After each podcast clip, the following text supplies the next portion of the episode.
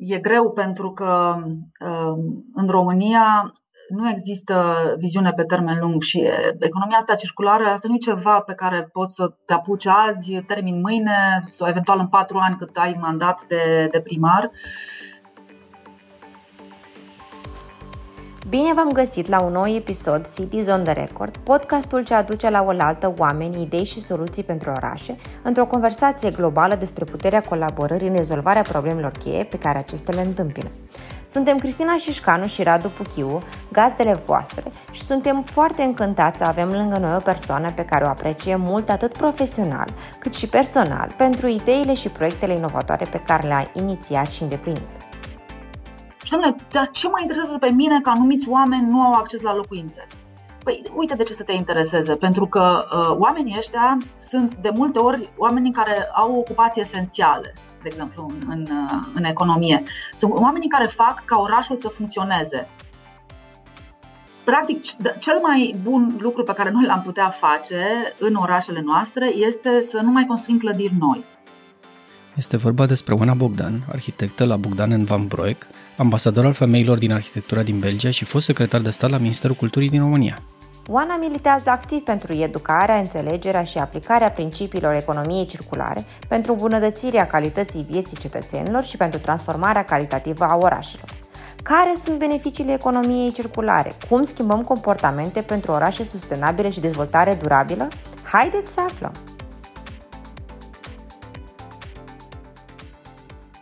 Bună, Oana, bine ai venit la Cities on the Record. Bună, bună, bună dimineața, mersi de invitație. Ar trebui să încep cu bine ați venit la Cities on the Record Cuisine. Uh, azi vom pregăti alături de șef Oana Bogdan uh, ultima rețetă de gogoși economice. Acum, sincer, nu e complicat să explici pe înțelesul tuturor ce înseamnă Donut Economics? Nu explic eu. Eu eu preiau informațiile uh, care sunt în presă aici în jur despre, despre economia asta pe care eu o numesc în română colac, uh-huh, colac uh-huh. de salvare, că donat așa, nu știu, nu sună, e prea englezist. Um, colacul ăsta se, e discutat foarte mult în partea asta de lume unde trăiesc eu, trăiesc în Belgia. Um, și da, hai să, hai să gătim gogoși, hai. colaci. Da, am văzut că teoria asta și modelul propuse de Kate Raworth, dar mai sunt și alții care insistă pe schimbarea actualului model economic, mai cunoscută cred că e Mariana Mazzucato aici, dar a fost și temă la Davos, din cât am văzut, a regândi pentru viitor acest model economic. Devine economia asta circulară mainstream? Cum, cum o explicăm? Da, cred că e o necesitate. Cred că nu prea avem, uh, nu prea avem de ales și uh, atât Kate Raworth cât și Mariana Mazzucato lucrează cu, de exemplu, printre altele, cu instituțiile europene uh-huh. și o fac de ceva timp. Uh, adică informațiile astea o să ajungă la un moment dat și în România, pentru simplu motiv că România este membră a Uniunii Europene.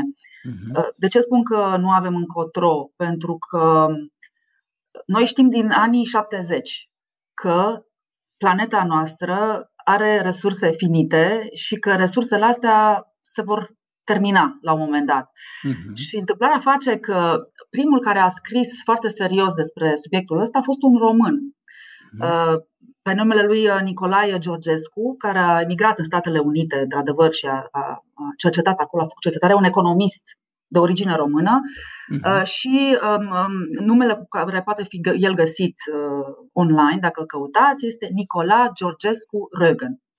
Și domnul Nicolae Georgescu, ca să-i spunem pe numele românesc, um, în 1971 um, a publicat o lucrare uh, importantă în care a povestit despre, despre faptul că planeta are resurse finite, că e o planetă, e asta pe care o, o știm, uh, și că modelul economic de creștere infinită, practic, la un moment dat se va bloca. Nu, o să, nu se poate. Deci nu poți să ai o creștere economică infinită, nu, mhm. bazată foarte mult pe resurse, atunci când tu trăiești pe o planetă cu resurse finite. Uh-huh. Ei, mhm. și în 1972, deci la un an după ce a publicat uh, dumnealui respectiva lucrare, uh, în paranteză spus, el a fost propus pentru no- uh, premiul Nobel pentru, pentru economie, dar nu i, s-a, nu, i s-a, nu i-a fost acordat pentru că um, s-a considerat că e un pic prea pesimist Uh-huh. Domnule, să ne spui că ne vine sfârșit, mai ia mai lasă-ne. Uh, și deci, ce vreau să spun este că omul este o, o referință. Da? Uh-huh. Um, uh, ei, și în 1972 Clubul de la Roma a ieșit cu celebrul uh, manifest uh, um, limitele creșterii, the limits to growth. Ei, deci știm treaba asta de atunci, uh, dar, dar n-am făcut mare lucru uh, și acum ideea este să uh, trecem de la acest model de creștere, de, de economie lineară la o economie ciclică, circulară. Uh-huh.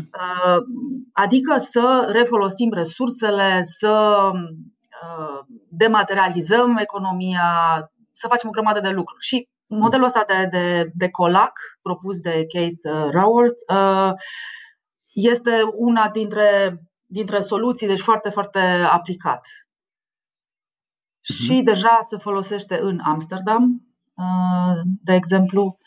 Um, și o să vedem. Se discută și în Belgia, la nivel național de data asta. Da, asta o vreau. Uh, poate, uh, poate ar fi util să explicăm puțin modelul, știi, adică ce înseamnă, ce implică asta, mai ales la nivel de orașe. Noi ne, noi ne uităm în zona de orașe mai uh-huh. mult și cred că ar fi util de uh, luat, uite, exemplu Amsterdamului, cum a gândit sau cum gândește, gândește el, cum uh, îl, îl vezi aplicat la nivel de orașe, un model de tipul ăsta? Poate ar, ar fi foarte bine de subliniat faptul că Uh, și, și România este un, un exemplu foarte bun în sensul ăsta, uh-huh. creșterea economică nu înseamnă neapărat, nu se, nu se uh, explică prin, uh, prin calitatea vieții. Adică uh-huh. România, de exemplu, are o creștere economică considerabilă. Nu, nu, nu negăm treaba asta, dar felul în care uh, este calculat produsul intern brut, felul în care, în general, uh, felul în care măsurăm creșterea asta economică nu are prea mult de a face cu calitatea vieții. Uh-huh. Uh, și ideea ar fi nu să, uh, cum, cum se înțelege greșit când, când spunem, domnule, creșterea asta infinită nu e posibilă, hai să facem ceva, dar ce vreți să descreștem? Adică ce să ne, în timpul vieții noastre să nu, uh, să ne privăm de una și de alta? Nu, ar trebui să prosperăm. Și asta este diferența între, între creșterea economică și uh, bunăstare sau starea de bine sau ia, uh-huh. da, calitatea vieții. Și în, um, fac așa o mică introducere, în 2015 um, Națiunile Unite, um, toate membrele uh, ONU au semnat un acord ca până în 2030 să îndeplinească 17 obiective de dezvoltare uh, sustenabilă, de foarte faimoasele Sustainable Development Goals. Sunt 17 mhm. obiective foarte mult legate între ele, care uh, tocmai asta, la asta duc, duc la, la prosperitatea tuturor de pe planetă uh, în limitele planetei, adică mhm. respectând uh, limitele planetei. Um, și între timp, pentru că obiectivele astea sunt, sunt multe și e greu să le aplic, cum, cum, le, cum le ce faci ca să le atingi? Asta este întrebarea. A apărut um, The Social Progress Index, indexul de progres social, uh-huh. care se uită, deci, deci se uită realmente și măsoară. Asta este foarte bine, măsoară. Deci e, e, e um, foarte obiectiv, măsoară calitatea vieții. Uh-huh. Uh, bazată și măsurătorile astea se fac pe baza acestor 17 obiective, dar combinate uh-huh. în un anumit fel într-o, în, într-o formulă. Ei, și um, se pare că și România, și Belgia, și Olanda și multe țări au, au semnat uh, acest acord și își propun ca până în 2030 să atingă aceste obiective. Uh-huh. Uh, auzim foarte mult în România de uh, reducerea emisiilor de dioxid de carbon. Asta se aude. Uh, uh-huh. Alte lucruri nu se aud. Ei, în Amsterdam, uh, Uh, ei sunt uh, pionieri, ca să, ca să zic așa, au um, adoptat acest model economic, care ce înseamnă? De ce se numește donuts, gogoașă sau, cum zic eu, colac, ca să nu sună așa că vă vând gogoși, colac. Uh-huh. Colacul mic cercul mic din colacul ăsta de salvare, cercul mic este cercul așa foarte simplificat sărăciei. În cercul ăla n-ar trebui să cadă niciun om, de pe, mhm. de pe planetă. Asta e are important. Adică nu e suficient să-mi fie mie bine olandez în Amsterdam, ar fi deștept din partea mea, că o să fie și mie bine, deci ar fi deștept din partea mea să fie bine și eu în Bangladesh. Uh-huh, uh-huh. Pentru că până la urmă o să fie și mie bine dacă e bine ăluia din, din Bangladesh. Um, uh, deci ăsta ar fi cercul mic din acest, din acest colac. Și cercul mare ar fi limitele planetei. Uh-huh.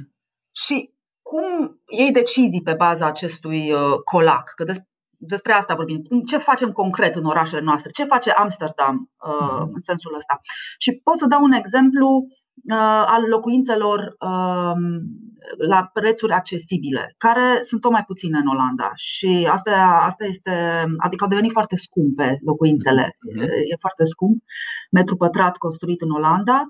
Uh, și și-au pus problema, domnule, cum e, avem o nevoie mare de, de locuințe la un preț decent, ce facem? Domnule, hai să construim locuințe la un preț decent, hai să se implice, să orașul, să facem locuințe sociale, tot felul de uh, tipuri de locuințe care să poată fi cumpărate de uh, sau închiriate de olandezi. Că olandezii, piața lor este împărțită între chiriași și proprietari. Mhm. Uh, bine, dar hai să respectăm uh, modelul ăsta economic pe care ni l-am propus. Bine, atunci hai să construim numai cu lemn să construim cu materiale care pot fi ulterior reciclate. Nu? În ideea asta de, uh-huh. de uh, economie circulară, adică să respectăm uh, uh, limitele planetei, uh, minunat, uh, vai ce bine, dar totuși. Uh, da, hai să ne uităm, hai să cercetăm puțin mai mult. De ce avem această nevoie de, de locuințe? Chiar nu există locuințe? Apa, da, uite câte locuințe stau goale. Dar de ce stau goale? Păi stau goale pentru că foarte multe locuințe sunt construite ca investiție. Adică ai investitori care investesc în proiecte imobiliare, care uh-huh. sunt construite uh, uh, și apoi vândute altor investitori, vândute unor oameni care la rândul lor le închiriază, care toată lumea în această ecuație urmărește să facă un profit uh, foarte mare de pe urma acestor locuințe. Adică aceste locuințe nu sunt construite în prima instanță pentru niște oameni. Nimeni nu se gândește și imaginează cei care proiectează, cei care investesc, cei care dezvoltă. Nimeni nu-și imaginează cum uh, ar trăi oamenii acolo, cum construim comunități, cum facem orașul să fie un oraș mai bun. Nu. Um, se, și, și orașele astea mari, cum e Amsterdam, Londra, sunt Bruxelles, sunt pline de astfel de clădiri, de locuințe, de birouri care sunt goale, pentru că, de fapt, ele nefiind construite pentru uh, un, un locatar, pentru, pentru uh, niște oameni, adică pentru companii sau oameni, pentru cineva concret, ele sunt construite pur și simplu pentru că aduc bani. Practic, uh, e o investiție în teren, dacă vrei. Adică da. să maximizezi uh, locația, dacă vrei. Da. Uh-huh. Exact. Asta, și asta este iarăși o, o, o mare problemă, faptul că terenul, prețul terenurilor a crescut enorm și nouă ne mhm. spun dezvoltatorii că, de fapt, ei fac profit uh, nu datorită calității arhitecturii pe care o proiectăm noi, ci, ci datorită uh, faptului că pot obține prețul, teren la uh, prețuri mici. Deci dacă uh-huh. au un teren la prețuri mici, atunci ei știu, domnule, avem succes cu acest proiect imobiliar. Uh-huh. Altfel, deci diferența nu o face Oana Bogdan, că proiectează ea un apartamente mai nu știu cum și să vând mai bine, să vând ca pâinea caldă, că e Oana Bogdan arhitect bun. Nu. Ei, și aflând, uh, de, uitându-se la, la, la, la treaba asta, um, au spus, domnule, dar stai puțin, noi, pe de-o parte, avem nevoie de locuințe uh, ieftine, pe de altă parte, ăștia își fac de cap aici, fac o grămadă de, de profit și construiesc locuințe care stau goale pentru că se vând și se revând și se revând pentru, uh, pentru profit. Hai să facem ceva în sensul ăsta, să punem anumite taxe, să, să reglementăm treaba asta, să nu, să nu mai fie posibilă. Uh-huh. Uh, și ăsta, ăsta este un, un exemplu, dar ei, să știți, se uită și la. Pe interesează foarte mult, de exemplu, dacă materialele sau orice bunuri care, care ajung în, în Olanda, dacă ele sunt făcute cu munca prin, obținute prin munca child labor, munca copiilor din țările în curs de dezvoltare, dacă uh, se taie păduri ilegal, toate lucrurile astea uh, sunt mhm. urmărite și uh, sunt evitate. Deci, uh-huh. asta înseamnă. Practic, cel mai bun lucru pe care noi l-am putea face în orașele noastre este să nu mai construim clădiri noi. Pentru că nu este nevoie să construim clădiri noi, este nevoie să regândim niște lucruri. În Bruxelles există 6,2 milioane de metri pătrați de, de, de, de spațiu locativ uh, vacant.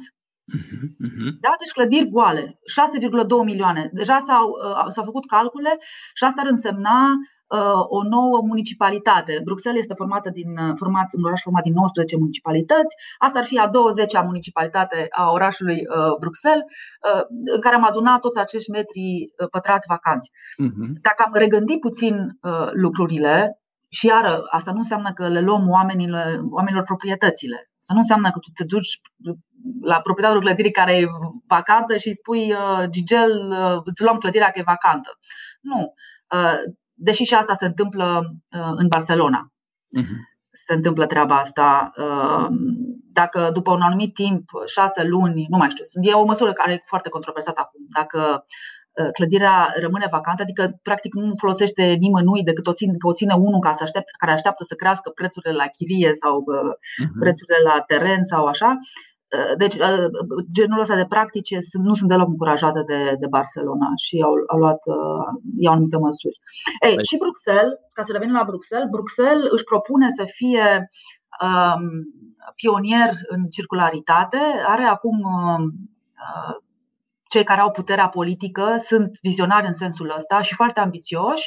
Uh-huh. Și um, deci nu numai că suntem încurajați prin toate proiectele publice de arhitectură, deci concursurile publice de, de arhitectură, toate clădirile publice din Belgia se fac cu concursuri de arhitectură. Nu poți să-i dai cuiva uh-huh. clădirea pur și simplu să o proiecteze. Uh, foarte multe dintre aceste concursuri sunt, de fapt, transformări de clădiri uh-huh. și le transformi din moară în birouri, din uh, birouri în locuințe, din clădire de birouri în școală, uh-huh, uh-huh. școală în altceva. Adică, uh, și asta este cel mai uh, uh, mare aport pe care arhitectura l-ar putea aduce uh, în, în economia circulară, plus refolosirea materialelor, atât materialele pe care le găsești la fața locului atunci când transformă o clădire, cât și materiale aduse de pe alte șantiere. Clădiri care, uh, în, în, înainte de a fi um, demolate parțial adică de dezbărate de o grămadă de finisaje, de exemplu, sau instalații. Uh, aceste instalații și finisaje și, și cărămizi și mai știu eu ce sunt, sunt materiale de construcții, sunt toate inspectate în prealabil, uh, recuperate în mare măsură, inclusiv molozul poate fi recuperat, adică încercăm să nu mai creăm gunoi. Că mhm, asta mhm. face economia asta circulară, spre deosebire de economia lineară în care noi producem, consumăm și pe urmă aruncăm, Uh-huh. În economia circulară, ideea ar fi că orice gunoi produs de o entitate este hrană, este folosit de, de, o, altă, de o altă entitate. Și asta poate să fie ceva total diferit, uh-huh. o industrie total diferite, uh, care să colaboreze, coopereze în felul ăsta, sau în cadrul aceleși, aceleași industrii, cum este arhitectura, uite, luăm o clădire veche, o îmbunătățim, o transformăm și o facem uh, confortabilă pentru, pentru a fi folosită. Deci, cumva, uh, un prim mesaj pentru primari ar fi uh, să se uite în primul rând să măsoare efectiv ce spațiu au liber ce, și să regândească în jurul acestei idei de a, pe de-o parte, nu lăsa pe nimeni în urmă ca uh, calitatea vieții, să nu-i lași uh, deoparte, doi, să consume resursele și când uh, ne referim la resurse, nu ne referim numai la, nu știu, materii prime, ci inclusiv spațiul uh, locuit este uh, o resursă pe care trebuie să o refolosești, să o regândești, spațiul liber. Nu ar putea asta fi cumva reglate și la nivel de policy, la nivel de oraș, adică tot ce se face de aici înainte să se gândească în, în felul ăsta? Cum să nu? Ba da, da. Și asta, asta, se, asta se întâmplă în Belgia. Vorbesc de Belgia nu pentru că ar fi Belgia o țară foarte avansată, ci pentru că aici, aici lucrez și, și asta mhm. cunosc foarte bine. Adică sunt convinsă că sunt alte țări uh, mult mai avansate în sensul ăsta. Dar asta deja se întâmplă în Belgia, deci sunt impuse, um, sunt reglementate lucrurile astea, nu mai poți să, să faci, să-ți faci de, să-ți faci de cap. Uh, și inclusiv un lucru apropo de, de demolare, um, pentru că nu se mai dau autorizații de, autorizații de construcții pentru clădiri care presupun demolarea altor clădiri, uh-huh. dacă nu se poate demonstra că este realmente imposibil să păstrăm clădirea respectivă, sunt aceste cazuri și aici vreau să fac o mică paranteză să mă refer la România, asta este drama, părerea mea, drama României. România este plină de gunoi, dar gunoiul uh, cel mai mare nu, nu e gunoiul ăla care miroase urât și pe care îl, îl mirosim la gropile de gunoi și care, uh-huh. de, care ne sperie. Nu, gunoiul cel mai mare sunt toate clădirile construite foarte repede înainte de 1989, deci în, în uh, comunism, atunci când Ceaușescu și-a dorit să transforme România peste noapte dintr-o, dintr-o țară uh, agrară într-o țară industrială, să o industrializeze peste noapte, să o modernizeze. Uh-huh. Și toate aceste clădiri au fost construite foarte repede, foarte prost. Uh, ele nu sunt deloc uh, ceea ce numim noi în Belgia ruine inteligente. O ruină inteligentă este o clădire a cărei structură tu poți să o refolosești, pereții, are înălțimea suficientă. Uh, mhm. Clădirile astea nu au niciun viitor. Și, și, și e groaznic. Eu nu știu, nu știu cum se. nu știu care, care este uh, Uh, soluția. Nu știu cum se va proceda, mai ales că toate aceste uh, clădiri sunt în proprietate privată și asta, iară, e foarte bine. Uh, nu avem absolut nimic împotriva proprietății private, dar cum te înțelegi tu, cum o să se înțeleagă oamenii ăștia să facă ceva cu clădirea în care ei sunt coproprietari, nu? Uh-huh. E o mare problemă. Ei, și în, în, în Bruxelles, cum vă spuneam, nu mai poți foarte greu să demolezi clădiri uh, și pentru că demolatul ăsta s-au făcut calcule câte camioane cu moloz înseamnă, cât uh, ce praf, particule fine. Belgienii au stabilit, realmente au, au um, date concrete uh, dintre legătura dintre, dintre particulele astea fine din aer care vin de la trafic, dar care vin și de la șantiere și sănătatea oamenilor suferă foarte mulți belgieni suferă de astm, adică uh-huh. Cum să spun, asta este în primul rând pentru bine pentru sănătatea noastră. Ei, deci, pe de o parte asta, apoi uh, se construiește acum o platformă care deocamdată este recomandată. Adică atunci noi când participăm la, la, la proiecte publice, de arhitectură publice, la concursuri de arhitectură, mi se recomandă să respectăm obiectivele, principiile de pe aceste platforme, dar în curând ele vor deveni obligatorii. Uh-huh. Și o astfel de platformă este Totem, care va deveni um, um, obligatorie în, în toată Belgia, deci cele trei regiuni belgiene, Flandra, Bruxelles și Valonia, lucrează la ea și această platformă va da cumva, este o platformă care dă certificat materialului pe care mhm, de construcție, pe care îl folosești și îți spune, îți spune nu numai cât de performant e energetic, de exemplu, dar îți spune și ce amprentă ecologică are, adică cât a costat planeta asta ca acel material să fie produs. Și mhm. materialele astea um, Uh, reciclate vor avea, vor avea un punctaj foarte bun în acest, uh, în acest clasament. Uh, ce s-a mai întâmplat și e foarte bine și asta ar trebui, asta ar trebui să se gândească politicienii din, din România este cum schimbăm legislația astfel încât în licitațiile publice astfel de materiale reciclate să, să fie posibile.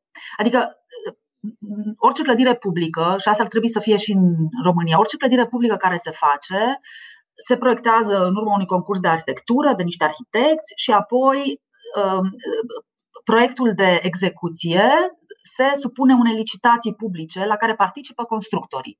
Uh-huh. Da? Și, din păcate, în Belgia și în alte țări din Uniunea Europeană, cea mai ieftină ofertă uh, câștigă. Nu există o altă. Deci, nu, tu nu poți în licitațiile astea publice să mergi pe ideea de calitate-preț. Uh-huh. Cea mai ieftină câștigă.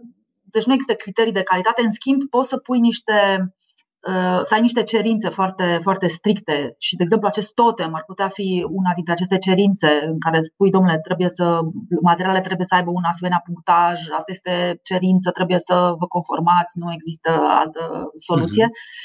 Um, și uh, problema cu multe materiale reciclate este că da, tu nu ai fișe tehnice pentru ele, nu ai garanții sau nu aveam până de curând și treaba asta trebuie să fie reglementată. Da? Deci noi ca arhitecți în Belgia și bănuiesc că este la fel în, în România, o mare parte uh, a muncii noastre în timpul șantierului uh, este reprezentată de semnarea, verificarea și semnarea fișelor tehnice. Adică orice material este folosit în construcție trebuie verificat de mine ca arhitect și trebuie aprobat și semnat. Și este responsabilitatea mea, deci 10 ani după uh, finalizarea clădirii, timp de 10 ani eu sunt respons- uh, liable, responsabil da, în fața legii da? uh-huh. pentru respectiva clădire și dacă se întâmplă ceva, uh, uh, mi se aduce fișa aia tehnică în față, uite ai semnat, mhm. uite ai semnat asta, ai semnat asta, asta, asta și de asta noi arhitecții suntem asigurați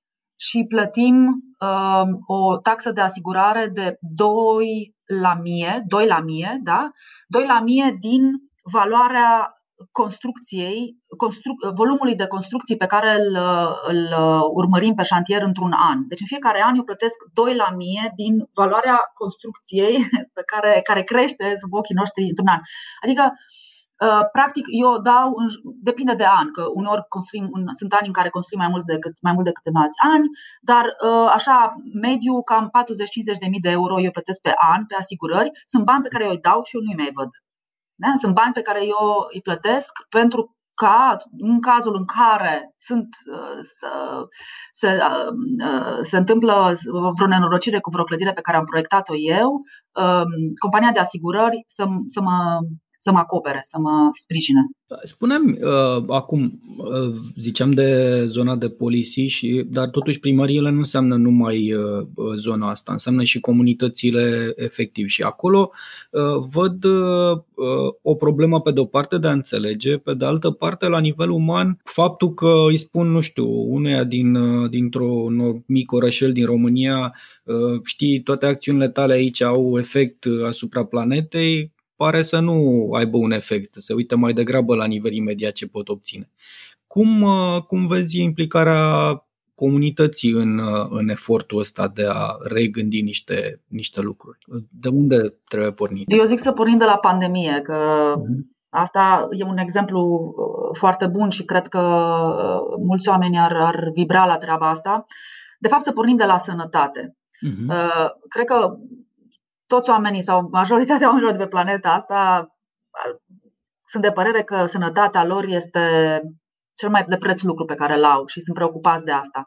Și, de exemplu, în Belgia am văzut că oamenii au început să schimbe comportamentul numai în momentul în care și-au dat seama că, de exemplu, ambuteiajele astea, în care uh-huh. sunt toți, pentru că toți se mișcă cu mașina, E o poveste lungă de ce s-a ajuns în Belgia în, în situația asta, dar în momentul în care au ajuns la concluzia că, măi, amputeajele astea ne afectează nouă sănătatea, în mod direct, în mod direct și au văzut ce înseamnă chestia asta, au început să fie deschiși către transportul public. Problema care este? Când ai o țară cum e Belgia, în care foarte, toți oamenii au mașină și foarte mulți oameni se circulă cu mașina pentru că trăiesc, locuiesc peste tot risipiți așa, problema este că tu nu ai masă critică suficientă de oameni care să folosească transportul public și atunci tu nu poți să, să să dezvolți transportul public astfel încât să oferi servicii foarte bune oamenilor și atunci oamenii iau mașina pentru că spun, păi uite, eu azi m-am dus cu trenul, tramvaiul, metrou la, la birou, dar uite câte probleme am avut. Păi, da, ai avut probleme pentru că nu avem suficient oameni care să folosească transportul în, în comun și asta e un, un cer din asta din care nu știm cum să ieșim în Belgia, dar cu sănătatea. Și uite, de ce zic eu că pandemia ar fi un exemplu bun? Dacă am explica oamenilor, de ce este vorba de informare, trebuie să informăm uh, oamenii și trebuie să o facem într-un mod um, da, care să se, să emoționeze. Să, nu putem uh, merge la ei cu, cu argumente raționale, cu, cu argumente sau cu, cu chestiuni raționale. Nu putem, nu, nu putem apela la rațiunea oamenilor, trebuie să apelăm la emoțiile lor. Și atunci când le spui de, de sănătate, asta este un lucru pe care pe oamenii emoționează, pentru ei e important. Pandemia. Am văzut, sper că e clar pentru mulți oameni, că degeaba ne vaccinăm noi în România, în Israel, în, nu știu, țările astea în care se vaccinează oamenii foarte repede, când Belgia se vaccinează foarte lent. Așa, degeaba ne vaccinăm noi în țara mea și sunt uh, fericit pentru că atât timp cât în țările astea sărace, care nu își permit vaccinuri, nu au fost la masa negocierilor, nu au, nu știu, nu s-au descurcat, da? Uh-huh. Și nu au vaccinuri. Deci oamenii nu se vaccinează acolo. Uh, oricând în țările astea poate să apară o mutație care este mult mai uh, periculoasă și decât cea britanică și decât cea braziliană, așa, și ne, ne infectăm iară, pentru că suntem atât de conectați încât în foarte scurt timp o să ajungă mutația asta și în România, și în Israel, și în, uh-huh. repet, iar în țările astea în care se vaccinează oamenii repede. Deci, practic, vedem cât de conectați suntem și ne dăm seama că nu este, că este în interesul meu. Deci, asta trebuie să înțeleagă oamenii că interesul tău privat depinde foarte mult de, de, de sau bunăstarea ta depinde foarte mult de bunăstarea celorlalți. Adică este mult mai deștept să, le, să vrei să le fie bine și ălora din Bangladesh, pentru că atunci o să-ți fie și ție mai bine. Uh-huh. Și asta nu se înțelege. Discutam zilele trecute cu, cu niște oameni din, din România despre locuințe. Și domnule, dar ce mă interesează pe mine că anumiți oameni nu au acces la locuințe? Păi, uite de ce să te intereseze. Pentru că uh, oamenii ăștia sunt de multe ori oamenii care au ocupații esențiale, de exemplu, în, în, uh, în economie. Sunt oamenii care fac ca orașul să funcționeze. Noi nu mhm. suntem conștienți de ce înseamnă, probabil că primarii sunt, dar foarte mulți oameni nu sunt conștienți de ce înseamnă un oraș. Un oraș este ca un organism un oraș funcționează ca să funcționeze. E o chestie atât de complexă. E, e, și, și știți cum e? E ca atunci când, când ne tăiem la un deget. Până să te tai, ești tot, nu-ți pui problema funcționării organismului. Și când te tai la un deget, îți dai seama cum se leagă toate, îți dai seama, vai cum mă ustură când fac duș, vai că nu pot să fac asta, nu pot să prind aia, nu pot. Brusc ești aproape paralizat pentru că te-ai tăiat la un deget. E, așa e și în oraș. Ne dăm seama de, de cât de complex e sistemul ăsta în momentul în care se strică ceva. Mie mi-e groază, eu nu, nu vreau să mă gândesc la ce s-ar întâmpla dacă ă, ceea ce se întâmplă sub pământ în oraș, dacă acolo s-ar strica ceva. Mhm. Atunci să ne vedem, mhm. pentru că orașele sunt, sunt la fel de, de. sunt mult mai complexe, de fapt, în subteran decât sunt în, în, în suprateran. Ei, oamenii ăștia, dacă își permit locuințe, oamenii care muncesc în spitale, oamenii care muncesc în, nu știu, care strâng gunoiul, care, ă, care iară, pe care ne bazăm pentru viață de zi cu zi în, în, în, în oraș, dacă ei și-ar permite niște locuințe în oraș, ar putea să vină la birou și în momente de, la birou, la, la muncă, și în momentele de momente de restriște, și când sunt crize, și când sunt uh, ne-ar putea servi, adică cineva care vine la muncă, o, o soră medicală care nu trebuie să vină din cucuieții din deal uh, cu, să facă un mhm, efort mhm. uriaș ca să ajungă la muncă, o să, o să mă trateze pe mine pacient în spital mult mai bine, pentru că ea este mulțumită, calitatea vieții este, este decentă, e ok. Asta zic, nu, nu, da. nu înțeleg de ce nu ne dăm seama că binele tuturor este, în primul rând, binele meu. Mie, da, mie cred, că, cred că asocierea asta cu organismul este foarte bună și cred că, într-adevăr, pornind de la sănătate și de la exemplu pandemie, este, este un argument uh, uh bun pentru, pentru oamenii obișnuiți. Îndrăznesc să te rog să fii pentru un minut consultant al orașelor. Ce ar trebui să facă pe zona asta de economie circulară? Care ar fi top 5 măsuri pe care le-ai, le-ai recomanda orașelor de la noi? E greu pentru că în România nu există viziune pe termen lung și economia asta circulară, asta nu e ceva pe care poți să te apuci azi, termin mâine sau eventual în patru ani cât ai mandat de, de primar. Uh-huh. Și uh, nu știu cum s-ar putea crea acele așa un pact între primari consecutivi uh, ca să respecte anumite uh, să respecte o anumită, o anumită viziune. Dar foarte foarte. Hai să încerc așa, cu ce avem. Lucrăm cu ce avem, da? Ehm, ar trebui să, ehm, să organizeze. Ehm, în primul rând, ar trebui să se construiască. În România nu se construiesc proiecte publice uh-huh. și numai atunci poți să, poți să impui anumite lucruri și să dai exemple. Apoi, în tot ce înseamnă construcție, aș așa cum uite cum face Bruxelles, nu știu dacă e atât de, atât de dificil, uh, aș impune păstrarea clădirilor uh, atât cât se poate, deci trebuie demonstrat de ce, de ce o demolezi, dar pentru asta ai nevoie de uh, instrumente nu știu în ce măsură pot primarii să uh, se folosească de aceste instrumente, deci cât, cât de legal este, asta este întrebarea. Există acei arhitecți șefi ai orașelor care, uh, al căror rol nu mi este foarte clar în România, pentru că în Belgia ei se ocupă strict de calitatea mediului construit și se mhm. asigură că această calitate există în, în, tot, ce se, uh, în tot ce se construiește. Dar asta, reciclarea clădirilor, m-aș uita la ce am în patrimoniu. Fiecare oraș în România, sper, sper că mai are în patrimoniu ceva terenuri, ceva clădiri.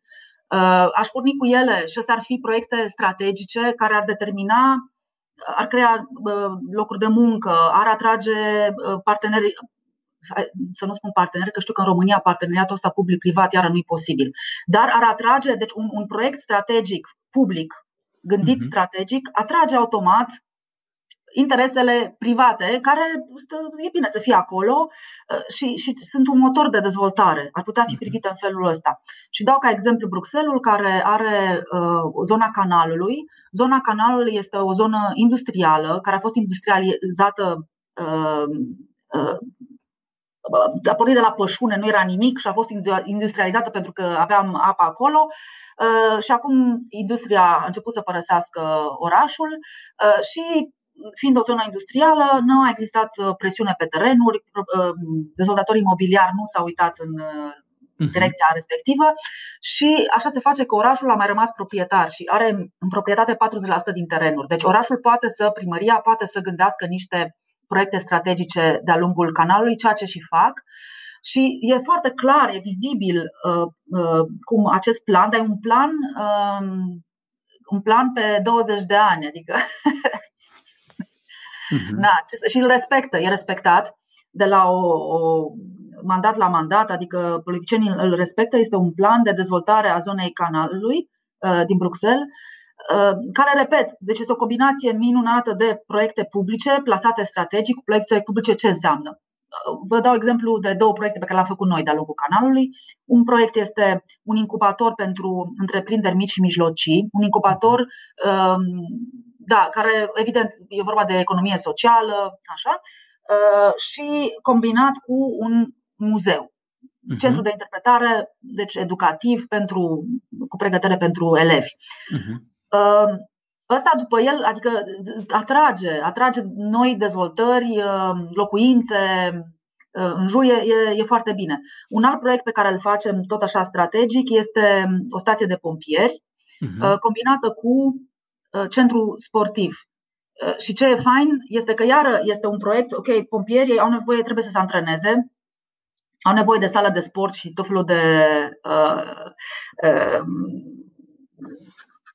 diferite săli pentru tot felul de antrenamente. Nu mă pricep, nu știu cum se antrenează, dar știu că arată foarte bine. Am un calendar cu pompieri, am primit cadou, când am câștigat concurs, arată extraordinar. Uh, uh, și, dar, dar uh, acest centru sportiv stă în mare parte, e gol, pentru că pompierii au un program foarte, foarte clar stabilit și sunt în misiune și așa. Deci ei folosesc aia de sport, dar nu folosesc tot timpul. Aia mm-hmm. este o resursă. Este ce spuneai tu, Radu, mai devreme, că uh, spațiul ăsta construit este o resursă. Deci este o resursă care stă în mare parte, ar fi stat în mare parte nefolosită dacă primarul n-ar fi fost de acord să uh, deschidă centrul sportiv comunității, adică oamenilor mm-hmm. care trăiesc în jur. Și se, treaba asta poate fi uh, foarte bine organizată, adică oamenii care locuiesc în jur știu care este orarul în care se pot antrena în sala respectivă.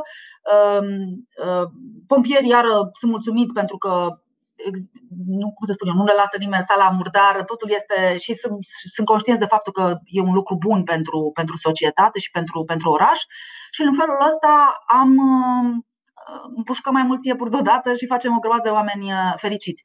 Ei, iar centrul ăla sportiv acolo uh, o să atragă, eu sunt convinsă, o oarecare dezvoltare în, în, în jurul lui, pentru că e un lucru bun să, uh-huh. să-l ai acolo. Și asta spun că, că primăria vine și plantează aceste, aceste proiecte strategice care atrag după ele o grămadă de dezvoltare. Da, da. Deci asta, asta aș reține că, în primul rând, trebuie o strategie, o gândire pe termen mai lung, doi, în jurul unor principii de tipul ăsta, de a refolosi, de a folosi cât mai mult din, din ce ai și de a plasa strategic anumite investiții publice, cum, cum spuneai. Da, e, e un mesaj important pentru, pentru primăriile de la noi, care sunt mai mult taxate pe Că tot aveai exemplu cu pompierii pe ce se întâmplă mâine, nu pe ce se întâmplă peste 20 de ani? Ar mai putea să facă ceva, acum ascultându-te mi-am amintit.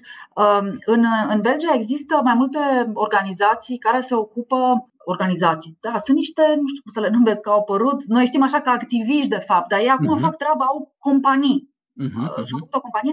Deci organizații care, companii care reciclează materiale Uh-huh. Adică ce fac? Ei au început foarte modest. La început vorbeau pur și simplu cu constructorii și spuneau, măi, am văzut că aveți un șantier acolo și urmează să orice transformare de clădire presupune o mică demolare, o mică ceva. Adică trebuie da, să da, da. nu poți să.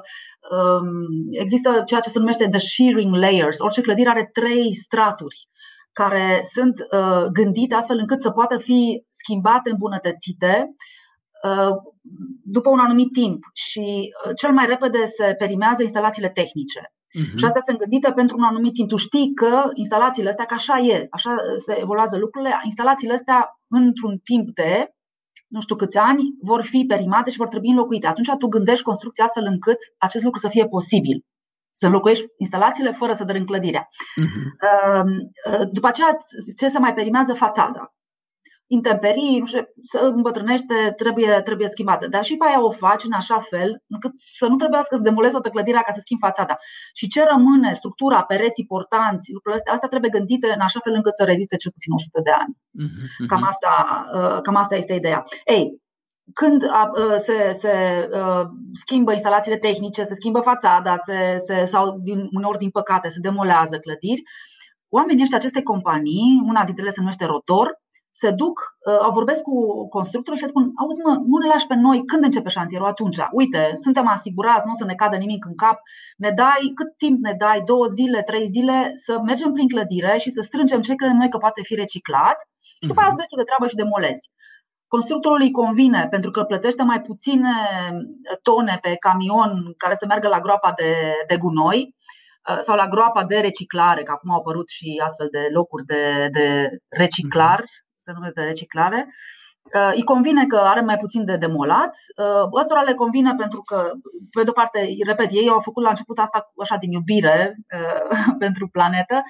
Ei reciclau, dar acum și-au făcut magazin, au, au reușit să schimbe regulile de la licitațiile publice de care vă spuneam, astfel încât să poată, astfel de materiale să poată fi folosite inclusiv în clădiri publice, nu numai în clădiri private. Uh, pentru că între timp în Belgia a devenit treaba asta cu reciclat, a, venit, a devenit un pic de marketing. Adică uh-huh. sunt dezvoltatori privați, care și noi lucrăm cu astfel de dezvoltatori privați, care uh, folosesc uh, cărămidă reciclată, intenționat, adică nu se gândesc el la planetă, se gândesc la cum să-și vândă uh, locuințele mai bine și e ok, e un compromis ok, n-am nimic împotriva asta. Adică dacă eu mie îmi convine că reciclează, lui îi convine că își vinde mai bine pentru că spune, domnule, această cărămidă care uh, este în fațada, în Belgia se construiește foarte mult în cărămidă, uh-huh. această cărămidă cu care este fihnisată clădirea în care veți locui dumneavoastră, e făcută cu cărămidă care a venit de la biserica nu știu care, care din păcate a trebuit să fie demolată sau de la o mănăstire nu știu cum sau și o poveste da, din asta. Sau de e la, la modă, e la modă și, da, da, da, și, met- da, și metalul corodat și așa mai departe am văzut că sunt uh, toți. Da, dar, dar aceste companii acum au început să uh, fie sprijinite de, de primăria, adică primăria uh, vede avantajul și le sprijină în, în diferite feluri, adică le oferă spații în care oamenii să poată strânge materialele astea. Sunt, cum să zic eu, sunt un fel de e primăria așa un fel de cloașcă și, și le clocește aceste ouă care vor deveni acești pui minunați care vor, ne vor ajuta să reciclăm o grămadă de lucruri. Și cred că astfel de, de locuri în oraș care să fie vizibile, în care noi reciclăm materiale, să fie vizibile și astfel încât să, să, să le poți da ca exemplu, adică ele trebuie să fie proiectele astea, deci clădirile care, centrele de reciclare în, în Belgia, iară sunt proiecte publice care arată extraordinar, adică sunt noi arhitecții ne luptăm să câștigăm astfel de concursuri, să, să proiectăm centre de reciclare pentru că au un rol de uh, exemplu, exemplar Uh, în, în societate și oamenii trebuie să le vadă, să devină conștienți de, uh, de treaba asta. Da, să nu fie ceva ascuns, urât și așa mai departe, corect. E un exemplu. Da, și apoi în, în, în România, nu știu cum se întâmplă lucrurile astea în, în, în Europa, în, în Belgia, pardon, în Belgia, nu știu cum se întâmplă în România, dar în Belgia oamenii au fost foarte fericiți atunci când la nivel european s-a votat acel drept la reparare. Adică eu, dacă îmi cumpăr un telefon scump și Uh, nu știu, e, devine lent și, și e îmbătrânit, să nu trebuiască să, să-mi cumpăr altul nou, ci să pot să-l îmbunătățesc, să, să existe această mhm. posibilitate și să nu mai trebuiască să aruncăm um, o grămadă de lucruri. Da. Corect, corect. Oana, îți mulțumesc tare mult. A fost o discuție, iată, cu de toate, adică îmi deschide mult uh, orizonturi și minte. Sper ca uh, mesajul ăsta să ajungă și către primarii de la noi. Încă o dată mulțumiri pentru timp și pentru toată intervenția de azi. Mulțumesc și eu. Mai bine.